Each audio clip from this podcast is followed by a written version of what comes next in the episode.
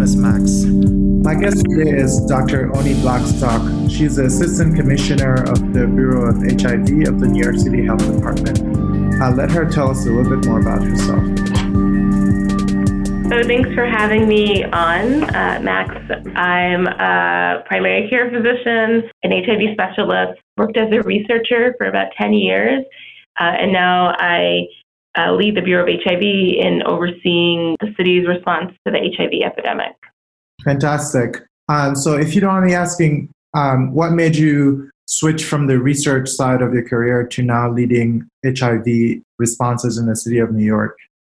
So, I, you know, when I I was to go back a little bit to um, you know wanting to become a physician wanting to like impact the health of of communities like my own um, and so i always knew i wanted to do that i always wanted to go to medical school i was very much influenced by um, my mother who was raised herself by a single um, single mom along with her five siblings um, did not have the amount of support that i had but was able to really pursue her path and become a physician and worked in central brooklyn for most of her career um, as a nephrologist. And so sort of had her as a role model and always wanted to pursue a similar path. When I started seeing patients, you know, as a, as a resident, derived a lot of joy from that experience, um, but also found that I had a lot of questions that actually I had and that my patients also had. Um, and so when I was doing an HIV fellowship at Harlem Hospital, I sort of had questions, for instance, around, you know, how does the role of trust in one's healthcare provider impact patients' adherence to their HIV medications. Um, I was also interested in evaluating a dental clinic um, rapid HIV testing program that Harlem Hospital had at the time because um, it actually seems that people are more likely, who may be at high risk for HIV, are more likely to see a dentist than a primary care physician. So mm-hmm. I was sort of doing these projects and realized that I also needed to have sort of the sort of statistical method skills um, and other skills to be able to ask these questions in a rigorous way. And so I went to the Robert Wood Johnson Clinical Scholars Program, which is a health services research fellowship. So gained research skills there, and then um, sort of launched into my career in research, which involved applying for NIH funding, National Institute of Health funding, CDC funding, um, really to support work around how do we engage primarily uh, Black and Latina, cisgender women, and ultimately transgender women in HIV prevention and treatment. And I really enjoyed that work. It was really exciting to be able to um, be in an area where there wasn't a lot of work going on, but where work was really necessary and being able to like generate generalizable knowledge that then could be used in terms of implementing programs. Um, but the pace of research is very slow. a lot of patience is required.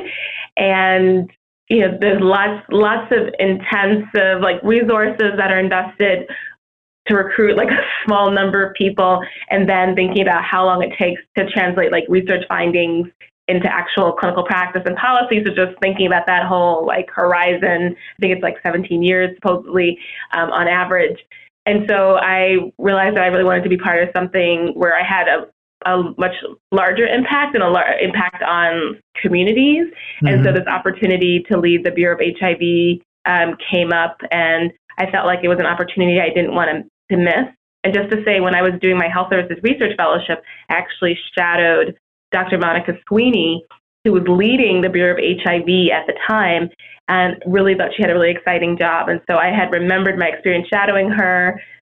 I, you know, wanting to be part of like, um, you know, an enterprise where there was like really important stuff happening on a large scale level, and so decided to come to the health department. Fantastic. Uh, and since you've been at the health department, you've been working on large HIV prevention initiatives. Um, something that I noticed you tweeted recently was about the sort of lesser access to HIV prevention medication for women, especially women who have vaginal sex. Can you tell me more a little bit about what that landscape looks like? Right. So in uh, New York City, we look at some of our data around PrEP awareness and use among um, self-identified uh, women who are living in high HIV diagnosis, high poverty rate areas, who tend who are um, Black and Latina, um, we see that there are really low rates of awareness about PrEP um, as the HIV prevention strategy and even lower uh, rates of PrEP use. So, mm-hmm. just so for your listeners, just everyone knows, HIV pre exposure prophylaxis or PrEP um, is a once a day pill that's safe and effective in reducing one's risk of HIV. So we see low rates of awareness, even low rates of use, but then we also see when we look at women, both cis and trans women who are impacted by HIV, it's primarily Black and Latino women. So um, here at the health department, uh, we launched last year a campaign called Living Sure, which was a sexual health marketing campaign, uh, really promoting PrEP as a tool within the sexual health toolkit and raising awareness around PrEP uh, among um, both cis and trans women. Um, we also are um, currently involved in supporting a um, it's called a detailing campaign where we send out public health representatives to clinics to speak with providers about both pre-exposure prophylaxis and post-exposure prophylaxis, and we're specifically targeting women's healthcare providers. And so, you know, I think throughout the United States, it has been a challenge to increase awareness around PrEP and as well as PrEP use among women who are disproportionately impacted by HIV. Mm-hmm. And when it comes to sort of like development of new drugs, especially within the realm of pre-exposure prophylaxis, it appears, and I'm not an expert in this topic, but it appears that women are sort of like under enrolled or understudied for those purposes.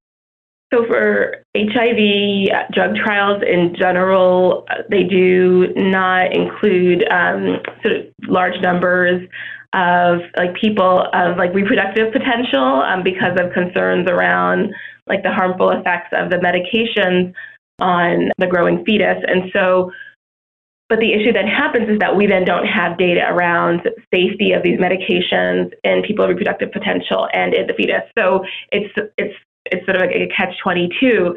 Um, and so what ends up happening, um, for instance, for instance, what happened with um, a medication called dolutegravir, which is used for HIV treatment as well as post exposure prophylaxis, is that in post marketing studies, so once women, you know, this medication was out in the community, even though it hadn't been studied in, for instance, cisgender women of reproductive potential, they found that in these post marketing studies, that there appeared to be a slightly elevated risk of neural tube defects among women who who conceived while on this medication.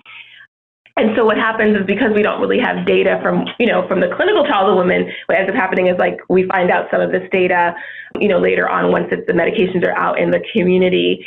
And just to say, just for your listeners, that um, this medication, there's been sort of further research done, and it actually appears that even though there appears to be a slightly increased risk of neural tube defects, the actual risk is is very very low, and that the benefits to the the, the patient's health of taking the medication seems to far outweigh the very small risk of birth defects to the growing fetus. So just to say mm-hmm. that. You know, when we look at uh, HIV prevention or PrEP medications, for instance, we know that Truvada, the one medication that is currently, actually now, now it's the first medication, I should say, that was currently approved um, for PrEP, that that medication was studied in many different populations, including uh, cisgender women and transgender women.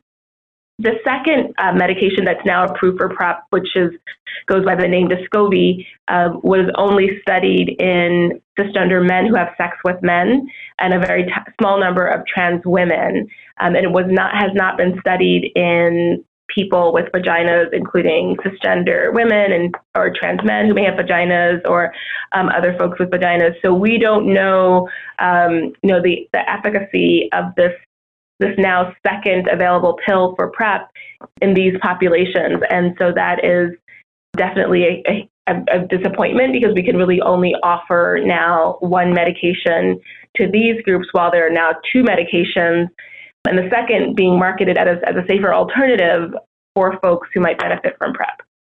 Right. Now, when we think about you know the sort of like um, matters of health disparities, we we know already, right? You mentioned earlier that Black and Latino women are at higher risk of uh, contracting HIV, especially if they're living in low income areas. And so, I'm wondering how the lack of access to PrEP sort of like worsens other matters related to like chronic health in these communities, especially for these women? I think of the lack of sort of access to PrEP and lack of awareness and use of PrEP as really just symptomatic of right larger um, issues in terms of uh, lack of access to overall quality health care and to comprehensive sexual health services. So, um, you know, when we have communities that are unable, because of sort of larger structural barriers, to take advantage of these new HIV prevention technologies, that then worsens the inequities that we see in, for instance, new rates of HIV diagnoses. So the same factors such as, you know, poverty, um, racism, even issues around mass incarceration, where you have large numbers of eligible partners being taken out of the population so that then women may be in situations where they're they're they have a sexual partner who also has other sexual partners so we call that concurrency those factors can then drive the spread of hiv and other sexually transmitted infections um, so yeah so i think we just see some of the same factors that are leading to higher rates of HIV diagnosis being the same factors that like are limiting access to prevention technologies. Mm-hmm.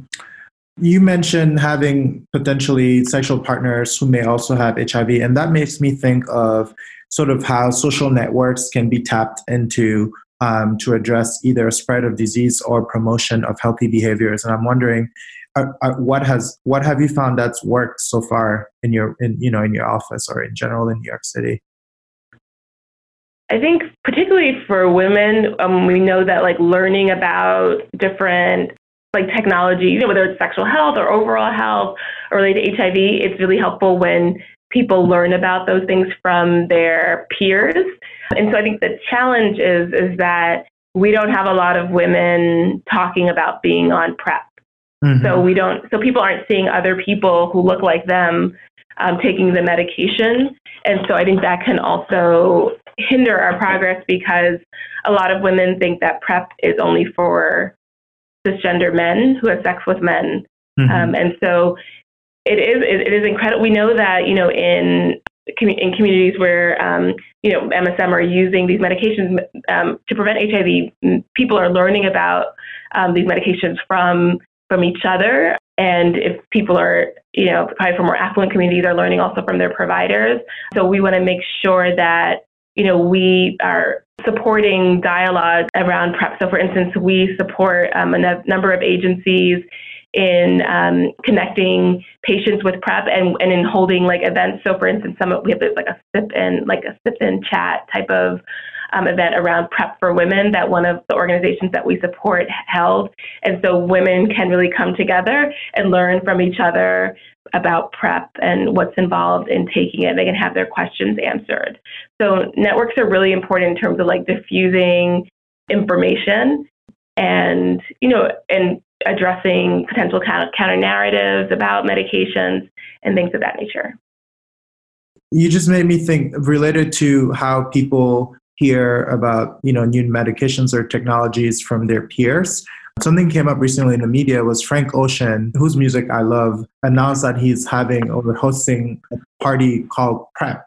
And it seemed, I mean, from afar, as just looking at it from on social media, that it would be potentially sort of in favor of raising awareness for PrEP. And I don't know if you have any thoughts on that.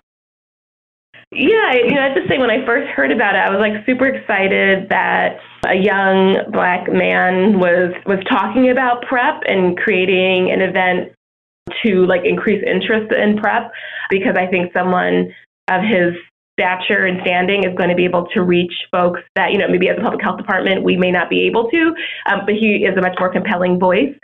I did, you know, I did. So I actually ended up posting on Twitter about it. I was like, oh, this is a really cool idea, but then also got like the pushback from folks who have been, you know, advocates and activists around um, HIV for the, you know since the beginning of the epidemic, who felt that um, it was trying to erase the, the history of HIV and how HIV itself impacted the club scene and how it was because of you know, the, the suffering and um, the struggles that people went through, that, that type of club scene emerged. And so by erasing it um, was really ignoring an important part of our, our history. And so I also appreciate that as well and the fact that it was an exclusive party also i think you know we want to like make sure that we are including you know folks who are the most vulnerable so i think you know, there were things about it that were problematic but i do think it's it really it's really important and very impactful for uh, someone like a frank ocean to be talking about prep um, I, I heard anecdotally from a colleague that after the announcement of the Prep Plus party that Frank Ocean was having, that there were like several young black men like reached out to their organization to find out more about prep. So I think it, oh, it can wow. have a really positive impact. Yeah, maybe he should have like a concert, a free concert series called Prep. Like that would seem more yeah. And also yeah. yes, exactly wider populations. So I want to ask you in your role, what have you found to be sort of like barriers to reaching your target populations when it comes to HIV prevention and whether you've seen any differences between sort of like, uh, you know, targeting uh, cisgender men versus targeting women with these initiatives? I know you already mentioned that the like social network aspect significantly contributes to people accessing or being aware of the medications. We've been really fortunate um, in New York City because we have ending, the epidemic funding that our city council um, supports. So we have funding for that. And then also we have you know, our federal um, funders as well. Um, and you may know there's like a federal plan to end the HIV epidemic. So we're mm-hmm. looking to receive new resources from that. But all that to say is that this allows us to really, you know, tailor our work to the different um, groups that are disproportionately impacted by HIV. So, for instance, you know, I mentioned we had a Living Sure uh, social marketing campaign to raise awareness around about PrEP among self-identified women. Um, you know, we were also able to do you know, a parallel social marketing campaign focused, for instance, on Latino New Yorkers, and then a, a second installment focused specifically on Latino MSM, men who have sex with men, um, to promote HIV testing prep and treatment. And so just through our both through our social marketing and through our programmatic work, we're able to um, really, you know, tailor the work we're doing to really ensure that it's like culturally sensitive, linguistically sensitive, um, to address what may be sort of unique, but also shared needs of different um, communities. Um, and so, for instance, you know, and so the strategy may be different. So, for instance, we do um, a sexual health survey every year or twice a year where we recruit um, men who have sex with men online to sort of ask them questions around HIV prevention and treatment. And so we can use like an online approach. We also use online approach for um, online home testing giveaway where we advertise on Grindr and other dating apps, and people can get a code where they can get a HIV self test sent to their home because many people may not feel comfortable going to a healthcare setting or mm-hmm. a community-based organization to get testing. So like, you know, if we're targeting men who have sex with men, we may use more online platforms and dating platforms. But if we're going to target um, women, we're, you know, online may not make the most sense. And so we may use other approaches. So we've been able to tailor our approaches based on who we're trying to reach. And, and that's really important to us to be able to address the unique you know issues or needs that different communities are facing with respect to HIV. Mm-hmm. Another thing that just popped in my mind about sort of targeting is how does it work for like your potentially I don't know teenage population who may who are like potentially already engaging um, in sexual intercourse but may be at risk um, but at the same time they're teenagers so they're not adults um, yes right so so PrEP is uh, approved for for teenagers mm-hmm. um, over a certain weight, over 35 kilograms, and we support uh, four different um, clinics, communities, organizations in providing uh, PrEP for adolescents. And so our PrEP for Adolescents program is not just about like linking young people to PrEP, but also addressing other structural barriers that have increased their risk for PrEP. So it, we also provide you know, linkage to mental health and substance use services. We provide food, um, you know, basic housing needs, things of that nature are also wrapped into our Prep for Adolescents program because we realize, you know, also for young people, you know, HIV may be not be at the forefront of their minds, and they have other more pressing concerns. Um, and that these same these same uh, concerns are the things that may put young people at risk. So we make sure that our programs are addressing, you know, the social and contextual issues in addition to helping to link and navigate young people to PrEP. Yeah, that's so important. So I do research on addiction, and something that often comes up is this sort of like you know parallel between I you know drug use and risk of HIV and like you know hepatitis. And I'm wondering whether in the HIV prevention work that you're doing in New York City, what that looks like in the sort of with the opioid epidemic in the background, basically, or in the foreground, really. Some of the work that we're doing is focused on crystal meth because that has been disproportionately impacting men who have sex with men and trans women in, in New York City, and particularly black and brown MSM and trans women. So we have a program called the Recharge Program where we work with um, several community-based organizations to provide really like low threshold harm reduction type services for both HIV positive and HIV negative folks who are using crystal crystal meth, um, mm-hmm. and that's been a really important and exciting initiative that we're working on. We also, with our contracted agencies, so the agencies that we support with federal and city funds, we also work with some of them to implement SBIRT, so like brief brief interventions around um, substance use and then getting folks linked to the care that they need. So we know that like like substance use is like a major um, you know concern, a major issue, and so we are to the extent that we can, we're working to integrate that into the services that we provide. But a lot of it is really limited to um, with our contracted agencies helping to support folks in referring patients um, or specifically with respect to crystal meth, we are actually supporting like medical and social services to help folks who are um, using crystal meth. Yes, I've been reading a little bit about that, or also coming across tweets regarding like the newer sort of like epidemic of crystal meth. So I'm really excited about the work that you're doing in terms of um, public health in New York City, and I'm curious what advice you may have for um, you know, medical students or trainees in general who are interested both in research but also in the sort of like, you know, effective public health uh, initiatives that would, you know, like you said, that would primarily impact the communities where we come from. Yeah, I think looking for um, like opportunities to collaborate or support projects that the public health department is doing. So we have a number of internship programs through um, one of the bureaus in our agency that helps to place interns uh, with uh, different bureaus based on what their interests are. Mm-hmm. Um, so we have found um, you know trainees that way who've helped to work with us on projects, and so they've had a chance to learn um, what working in public health is like. Um, and then also, you know, we've had folks just sort of reach out to us and say what their interests are. Um, people should also know there's like a preventive medicine residency mm-hmm. that um, is available in our New York City Department of Health um, supports preventive medicine residents um, through this residency too. And so, in that uh, program, there's a great deal of exposure um, to public health as well. So I think there are a number of different avenues that can lead trainees um, to a public health department. Fantastic. Well, thank you so much. And I really appreciated learning from the work that you're doing um, with the health department.